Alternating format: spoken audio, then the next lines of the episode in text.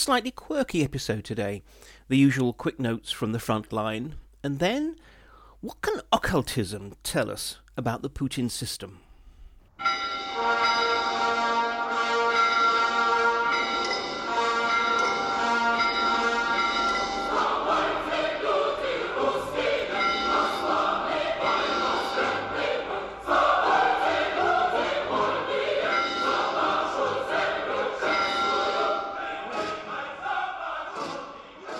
Hello, I'm Mark Galeotti, and welcome to my view of Russia in Moscow Shadows.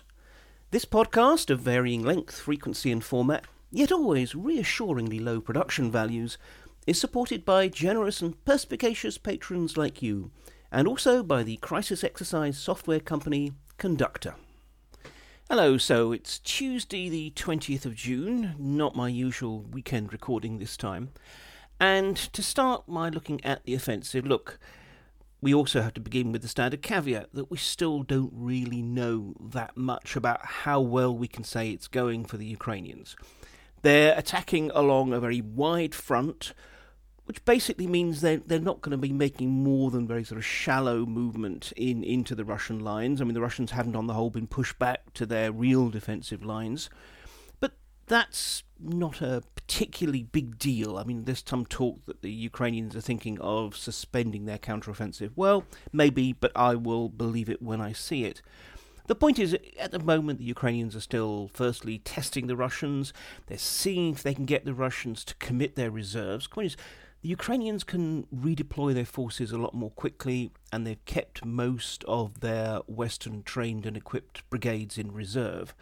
So the idea is if they can provoke the Russians to deploying their reserves, then the Ukrainians can focus elsewhere. It's a variation on the successful tactic that was used back in autumn of last year, when by focusing on the city of Kherson, they got the Russians to push their forces there and then allowed the Ukrainians to then launch a second sort of kind of one two punch attack from the northern city of Kharkiv, which allowed them to take a lot of territory pretty much, uh, I wouldn't say quite without a fight, but certainly without much of a fight, because these territories were just so underprotected.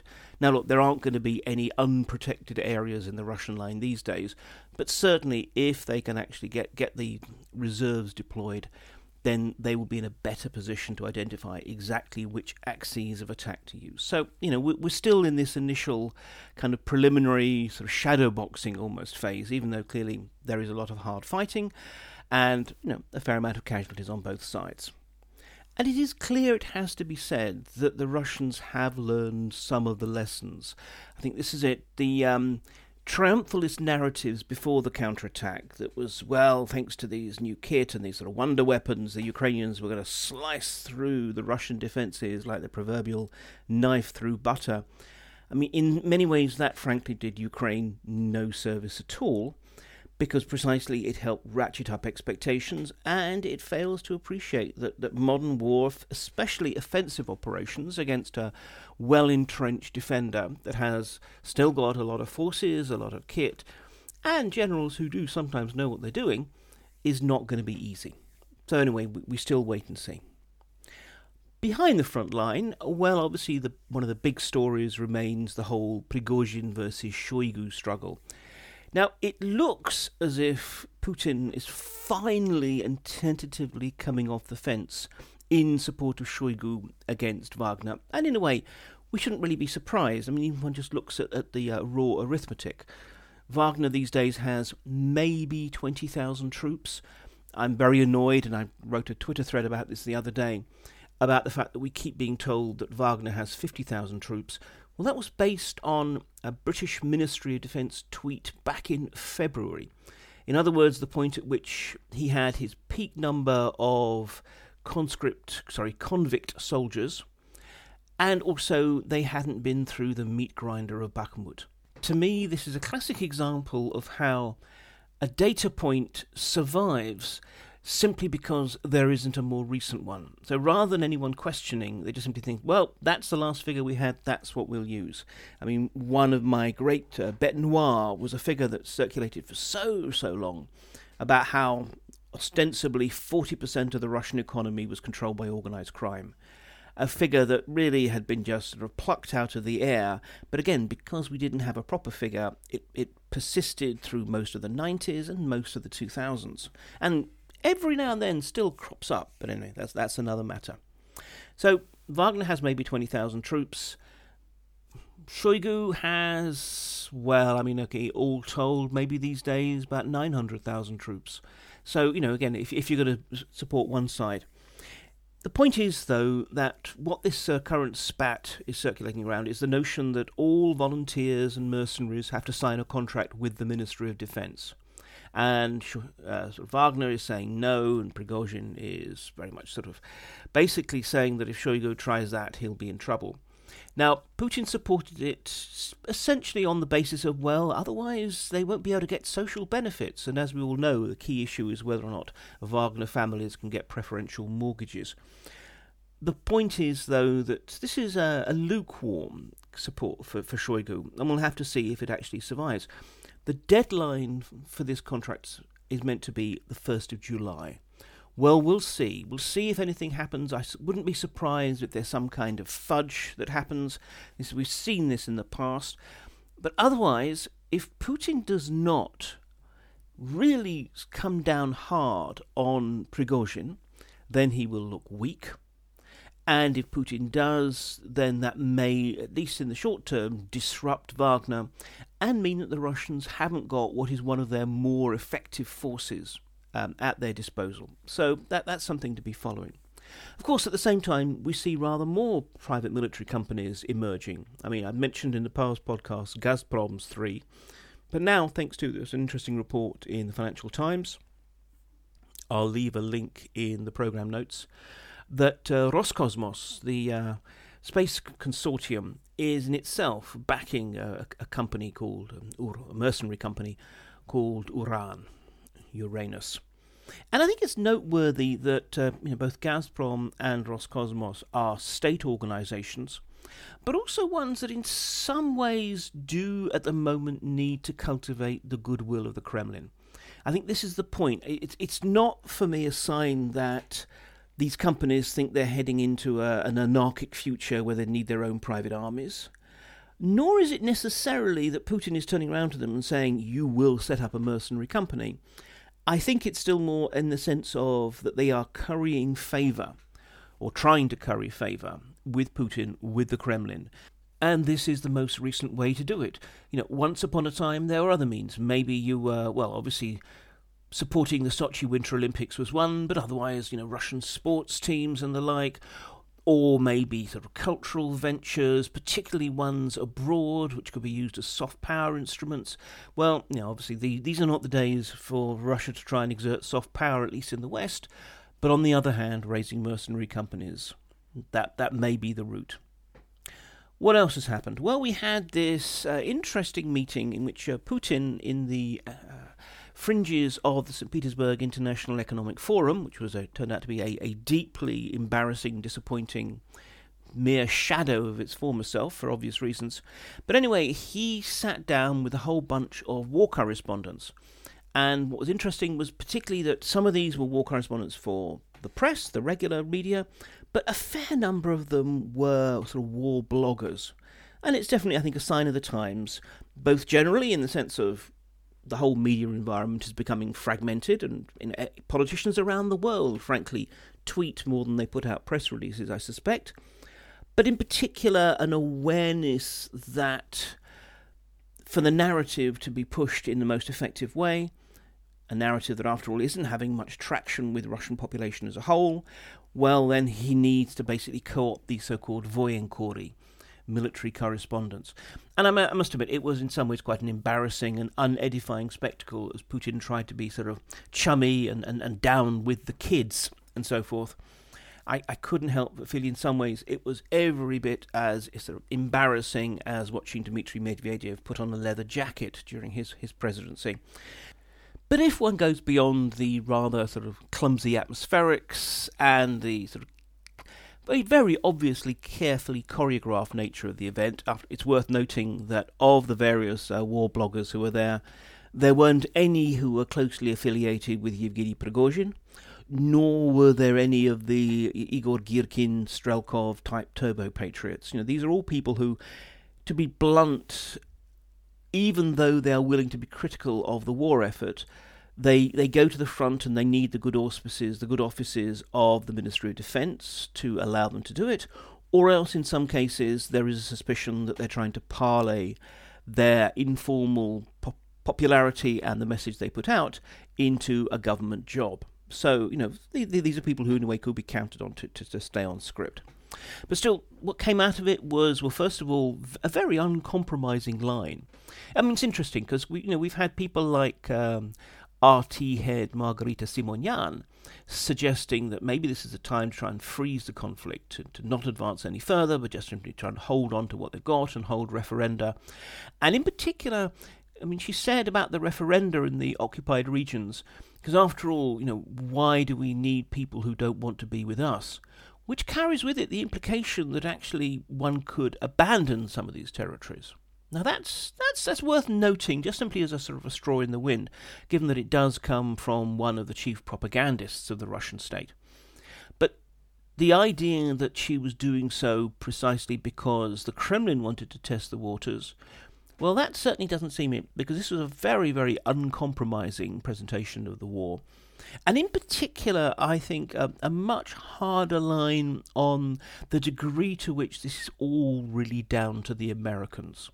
You know, we've we've had for a long time the idea that this was a NATO thing, and you know we know that he tends to think of NATO as America's Warsaw Pact. But it's moved from, from NATO to the Anglo Saxons, which of course means you know basically the Americans and the Brits, to now much more the Americans. In this sense, that the Americans are not only calling the shots on the Europe, the uh, Ukrainians, but also the ones forcing Europe to support the Ukrainians. Now, admittedly, that's something that a lot of European countries, particularly the Balts and the Poles, might well find surprising. But you know, this is very much his new line.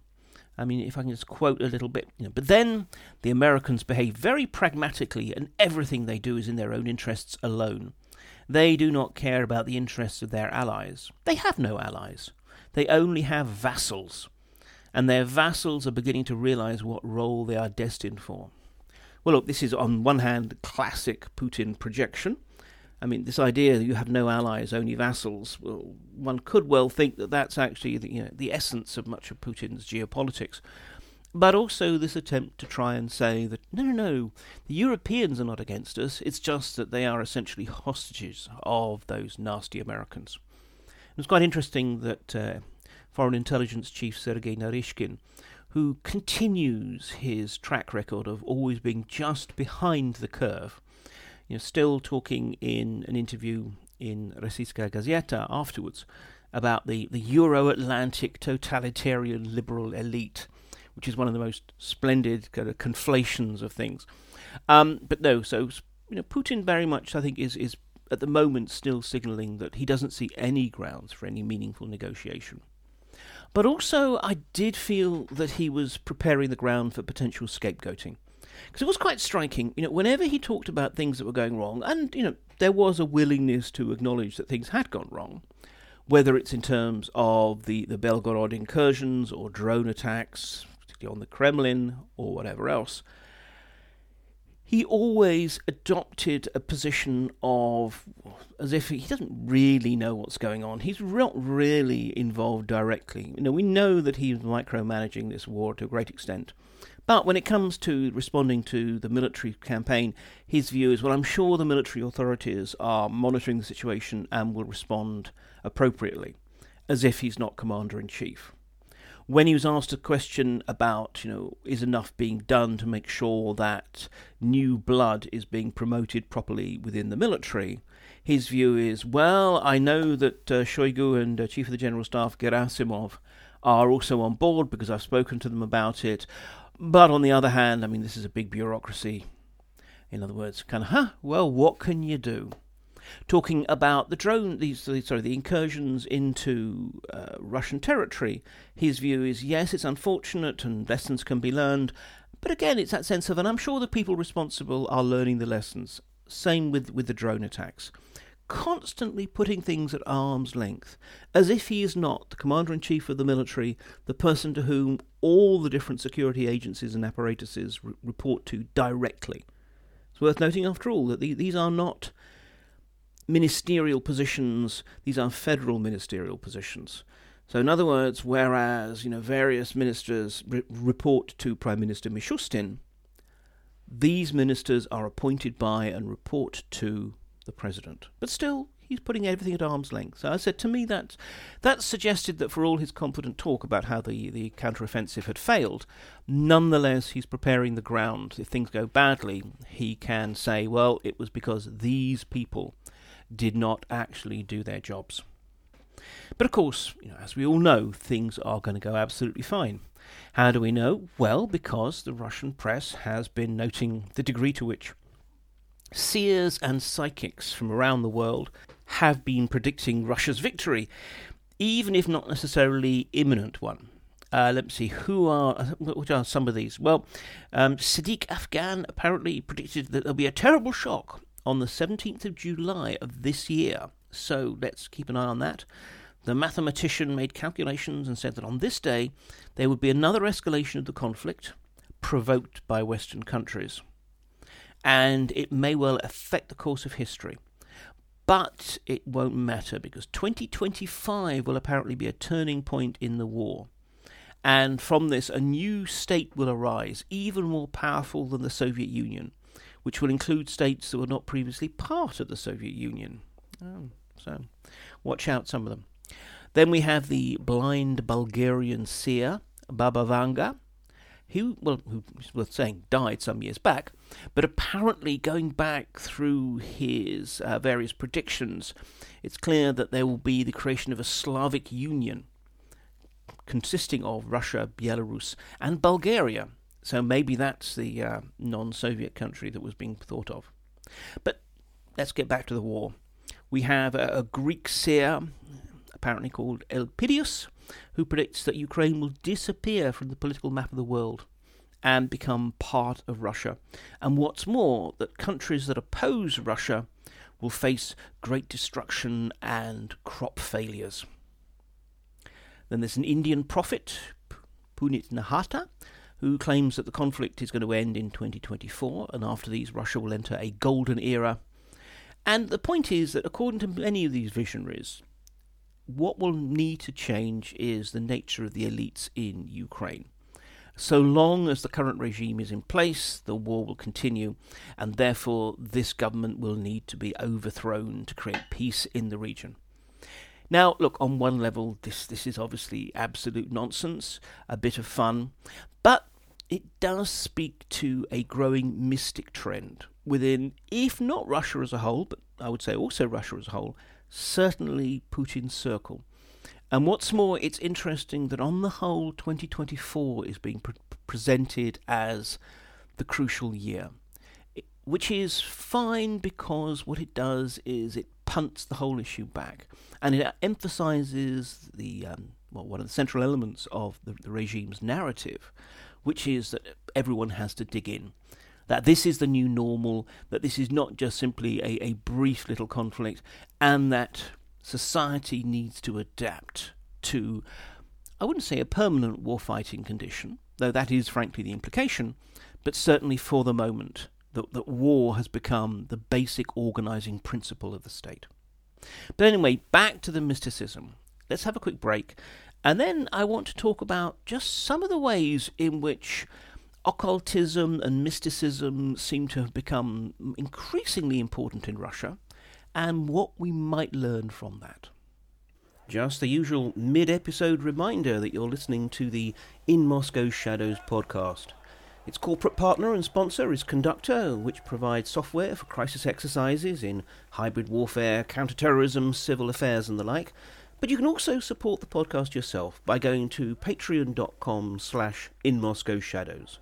And remember that patrons get a variety of additional perks depending on their tier, as well as knowing that they're supporting this peerless source on all things Russian.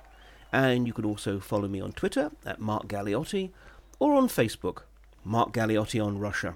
Now, back to the episode.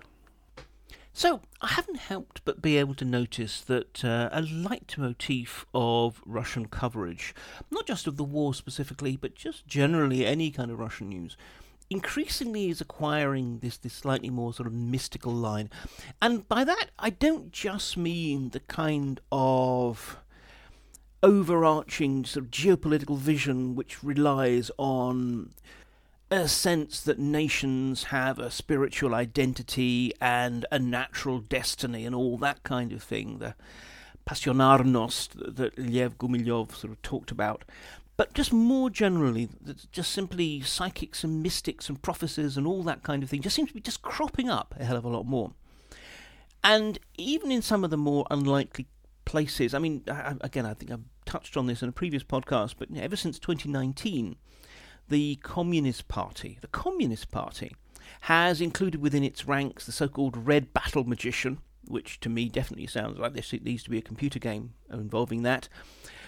Emma Reimann, who's a self-proclaimed ESO-psychologist, and I still have no idea quite what an ESO-psychologist is and a TV personality, of course, with a sort of sideline in selling rejuvenating skincare products. Now, you know, she had been with with with Yabloko in St. Petersburg before moving to the Communist Party. But particularly this year, she's once again become much more sort of uh, visible. In February, for example, she predicted that uh, her divinations had proven that. So far, the scales are leaning toward the fact that Kiev will become part of Russia. Until 2025, Again, nice, handy, longer term timeline. Until 2025, the situation will be extremely tense, and part of the Ukrainian territories will go to Poland. Again, that's it's quite a strong theme we found within uh, Russian propaganda, is this idea that in fact Ukraine, which after all is not a real country, can and will be partitioned with Russia, Poland, and maybe even Hungary, each sort of chomping a, a little bit of this uh, fake uh, patchwork land. Now, in, in April, it's just worth mentioning, just as a sideline, she, she backed the communist candidate Alexei Chugin in local elections in St. Petersburg's Yuzhno Primorsky ward. Now, he lost to United Russia, surprise, surprise, but these were actually quite strange elections. Um, in in Krasnoye another ward of, of St. Petersburg, the Just Russia for Truth Nationalist Party candidate Galina Simonenkova, was in the lead until the votes from a military unit in the nearby village of Khvoyny were cancelled, and so United Russia's Alla Pavlova won. But she was especially helped by the vote from the local psychoneurological boarding school number 9, which seems to have voted solidly for her. So United Russia winning because of the vote of a local asylum, I, I won't possibly comment. Anyway, to return to, to the occultism, you know, there's also the, the blind seer from Donbass, Nikolai Tarasenko, who apparently foresaw hostilities between Russia and Ukraine. But he told NTV that soon that there will be just simply no Ukraine. Zelensky is likely to be toppled by a coup, and once again, the country is going to be partitioned. Maybe the western part will go to Hungary or Poland, and the rest go to Russia. At the same time, he's convinced that America will also face a bad end, facing biological, climatic, and social cataclysms, such that there will be no America as a state after all. Let's face it, if you're going to predict, predict big. More broadly, in March, we had a detachment of self described combat magicians joining the fray and beginning a confrontation with Ukrainian witches, albeit from a safe distance through remote uh, working through maps and such like. Battle mages performed a ritual to lift sanctions and bring Russia's victory in the special military operation closer. So that, that was in March. Uh, how, how well is that working? Now, according to them, the results actually were, were clearly visible because the Ukrainian army began to lose battles and Russian soldiers were being reliably protected from Ukrainian shells. Now, again, you know, what a shame we hadn't realised this. So, presumably, all those HIMARS rocket rounds have been entirely wasted. One of the members of that detachment, one Svetlana Sapozhnikova, said in, a, in a video that was then published in, in on Telegram, When we saw that there was stuff going on in social networks, that Ukrainian witches were doing various rituals against our soldiers, we decided to unite and began to help too. Well, bless.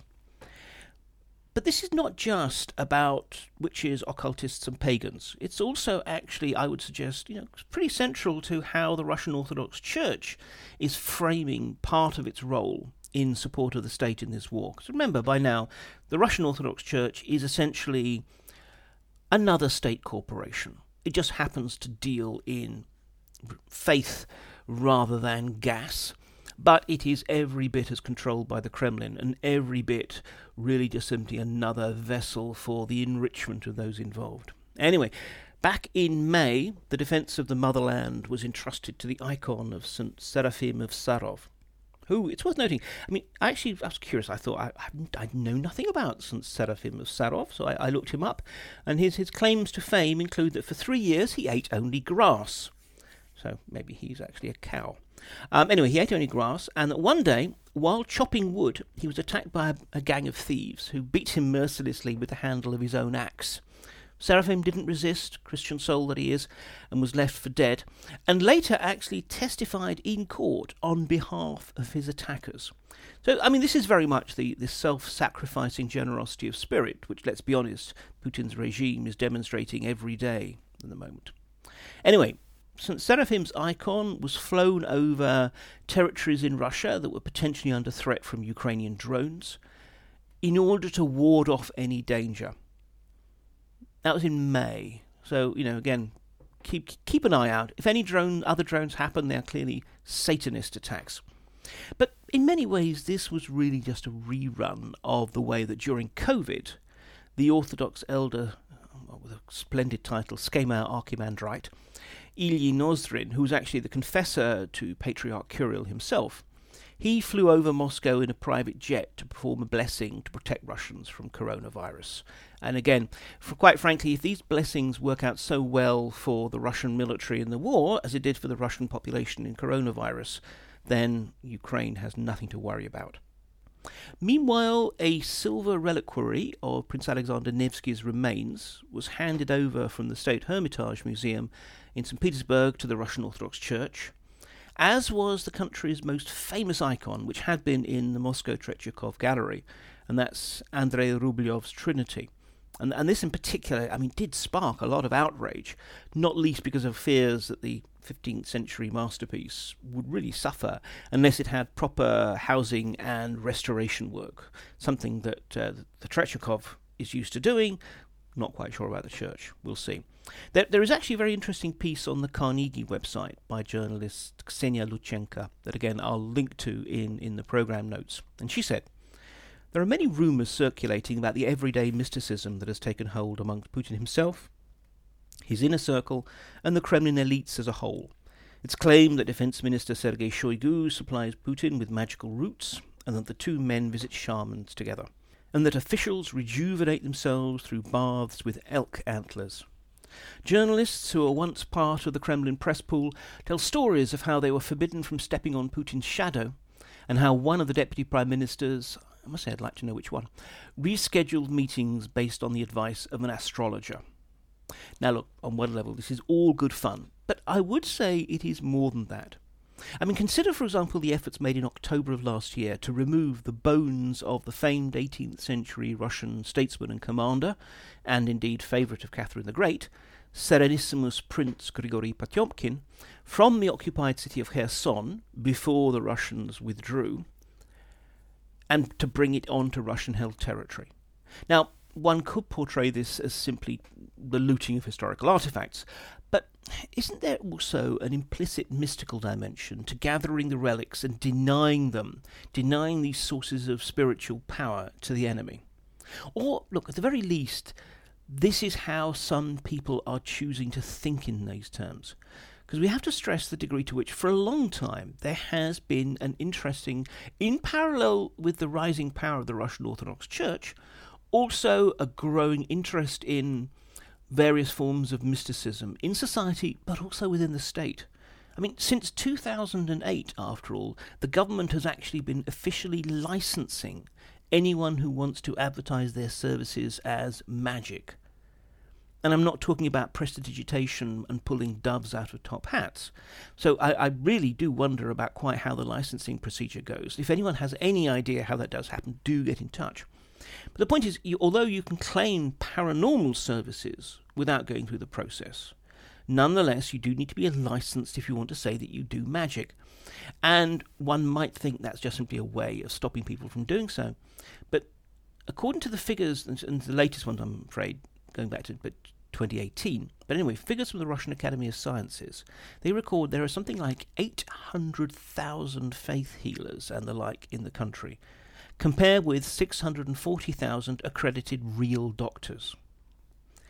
So this reflects, I would say, how there's long been a very strong stand, strand of mysticism amongst some of Putin's allies uh, and, and supporters and indeed closest figures belief in all manner of weird parapsychology. From psychics, and remember, Security Council Secretary Patrushev seems still genuinely to believe that a Russian psychic read US Secretary of State Madeleine Albright's dreams, and from that divined that there was a secret Western plan to fragment the Russian Federation. And from that all the way through magic to aliens. Major General Alexander Komov, who's the Deputy Director of Federal Protection Service, the FSO, which is, remember, the, the, Praetorian Guard, essentially, not just Putin's own bodyguards, but, but the Kremlin regiment and such like. Anyway, so he's Deputy Director of the FSO, and he is reportedly known within the FSO as the Astrologer. I'm not quite sure whether that's a cool nickname or not. Anyway, but you know, he uh, has that nickname because he frequents scientific seminars relating to the study of space, but also things like UFOs. But also, he consults all kinds of seers, mediums, and mystics for guidance on the future and on the sense of the paranormal threats from which Putin must be protected. Now, again, here we're in the realms of the most kind of bizarre rumours, but there are, are all kinds of talk about, for example, that Putin's offices, you know, he famously has identical offices in his various official residences. So when he's doing his various video chats, no one can actually tell whether he's in Novo-Ogaryovo outside Moscow or his palace in Sochi or whatever. Um, reportedly, there are uh, metal filaments all around these these offices to basically make them into what's called a Faraday cage to prevent unauthorized electronic transmissions in and out. And there's suggestions also that there are actually all kinds of mystic sigils also embedded to prevent remote sensing and other kinds of magical and psychic intrusion into his privacy. Now, I don't know if it's true, but on the other hand, it does sound like precisely the kind of thing that someone like Komov, deputy director of the service that is there for Putin's protection, might well insist upon.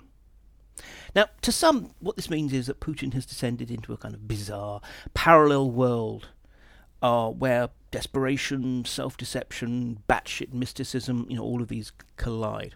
Well, maybe, but I, I'd be very, very careful about accepting that as read because we do have to rely, unfortunately, on this on some frequently recirculated but very, very weakly sourced accounts. I mean, like, for example, the fact that, that Putin bathes in uh, elk blood, but I'll come on to that later on.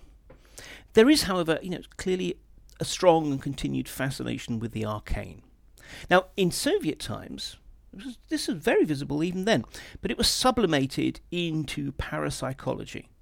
And the belief, which was exemplified in the thoroughly fictional yet not totally implausible National Institute for the Technology of Witchcraft and Thaumaturgy, coming in uh, Arkady and Boris Strugatsky's excellent novel Monday Begins on Saturday. Anyway, the belief was essentially that science could underpin and understand the mystical. Now, though, the resurgence of faith has also brought with it this occult dimension to Russian politics. And there's a difficult balance to be struck here. I don't want to suggest that the Kremlin has become some dark temple dedicated to unearthly powers, or that Putin aspires to elevate himself to undead god emperor status by harvesting the souls of dead soldiers in Ukraine or the like. We don't really know what's going on in Putin's head, but we do continue to look for hints. And perhaps we could consider this apparent increased interest in the occult as a data point. Not that he's going mad, Not that he's some kind of secret cultist, but rather that he is beginning to feel a certain desperation. Now, maybe it is simply to be young again, hence the reported baths in the blood from chopped off uh, elk antlers, which admittedly has certain shades of, of Countess Elizabeth Bathory, the late 16th, early 17th century Hungarian noblewoman who was accused of torturing and murdering hundreds of girls so that she could bathe in their blood to remain eternally youthful. But maybe it's also in a hope to sort of tilt the balance of the world to make Russia great again. However, I don't honestly feel this really comes from Putin. Rather, I think we should see the roots of this in society as a whole. It is in part a continuation of the, the pendulum swing of culture, away from the ostensibly, if often questionably, materialistic, rational nature of Marxism Leninism, even though in its own way this became as much of a cult as anything else, and you know, as if Brezhnev had been living in a compound in the Midwest, stockpiling guns and surrounded by, hun- by a hundred sister wives.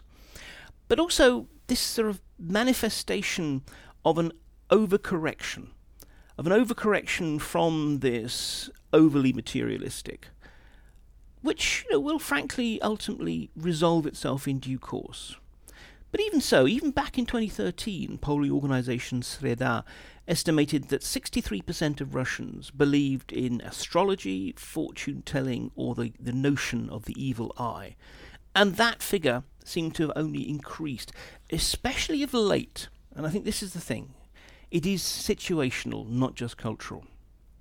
In March of this year, the business newspaper Vedomosti reported that online mysticism courses have experienced a nearly 20 fold surge in popularity, and that the cell phone operator Megafon had registered an 11 fold increase in traffic to websites offering courses in mysticism.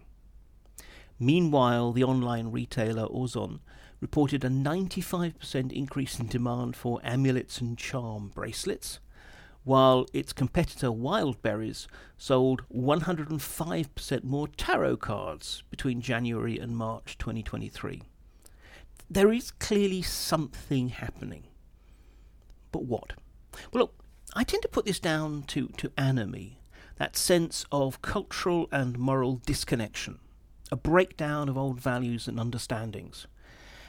In its own way, in its own sometimes thuggish but not always way, the Putin system and the society it spawned did work. It, it did create a genuine national consensus for a while.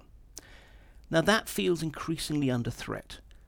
The confidence in the future, which was essential for the system and which once upon a time Putin could seem to offer, that sense the things were, were okay now, but would be even better for tomorrow and for your kids. Well, that is clearly hardest to, to sustain as real incomes fall and continue to fall as the war seems forever, and this is unfortunately for, for, for Putin the flip side of pushing back the victory date, 2024, 2025, or whatever. And also as the rhetoric of the regime becomes one of suffering and endurance. And again, I'd go back to Putin's speech on Victory Day this year, which really offered no victories at all, but just simply the need for suffering. And Add to that, the, even the God Emperor Putin is aging and maybe failing. Even their shared sense of the world is under threat. Now, what do I mean by that? Well, look, amidst even or ever rather more prevalent and extreme propaganda, in which America is sending Ukraine drones packed with infected mosquitoes to spread malaria in Russia. Yes, that is a current story in which the country is at once in a terrible and existential struggle for survival, and at the other time absolutely fine with KFC simply renamed Rostix and McDonald's Vkusno i Tochka, tasty and that's that. Well, in this kind of a sort of a weird world, the boundaries of the rational, the real, and the regular become blurred and even porous. What the hell do you believe in? Do you really know what's happening today, let alone have any confidence about the tomorrow? Occultism, it offers knowledge and agency. It rests on a conviction that there are deeper truths and secret mysteries. and that if you can properly interpret the signs that are manifest in the mundane world, you'll understand the hidden world, and more to the point, can then act on it. And for, for an ordinary Russian, that may be to know when to get a mortgage because the tarot says so. Or to make sure that your boy comes home safe from the front because you've given them a magic charm to keep in their backpack. When elections are obviously rigged, when the news is such a mix of truth and lie that you can't really entangle the two, what do you do? You can just give up on trying to know. And indeed, you know, I'd note, for example, the diminishing viewership of TV news. Or you can fall back on alternative sources of supposed truths. Look, I absolutely appreciate that there are many better indices of the declining power of the Putin system its declining grip on the loyalties and the imaginations of the Russian people, its declining capacity to motivate them and to legitimate itself. Nonetheless, I do think that the rise of occultism within Putin's circle, within the elite as a whole, and within Russian society is, I would suggest, an interesting little supplement to all the rest. Because in their own way, all of these are expressions of or admissions of a failure of the system. Came across a nice little quote actually about the rise of occultism and other sorts in, in Germany in the interwar period. And this is the power of mysticism is a mix of optimism and despair. Despair at the realities of the real situation, optimism that when all the obvious avenues for improvement are closed, hidden ones remain. So, what in fact we're talking about is a sublimation of the desire for change, which on the surface seems good for the regime. That instead of protesting and organising and whatever else and trying to bring down the regime, you focus on changing some little element of it by some little incarnation, incantation, not incarnation, sorry, or going to see a fortune teller and acting on that or whatever.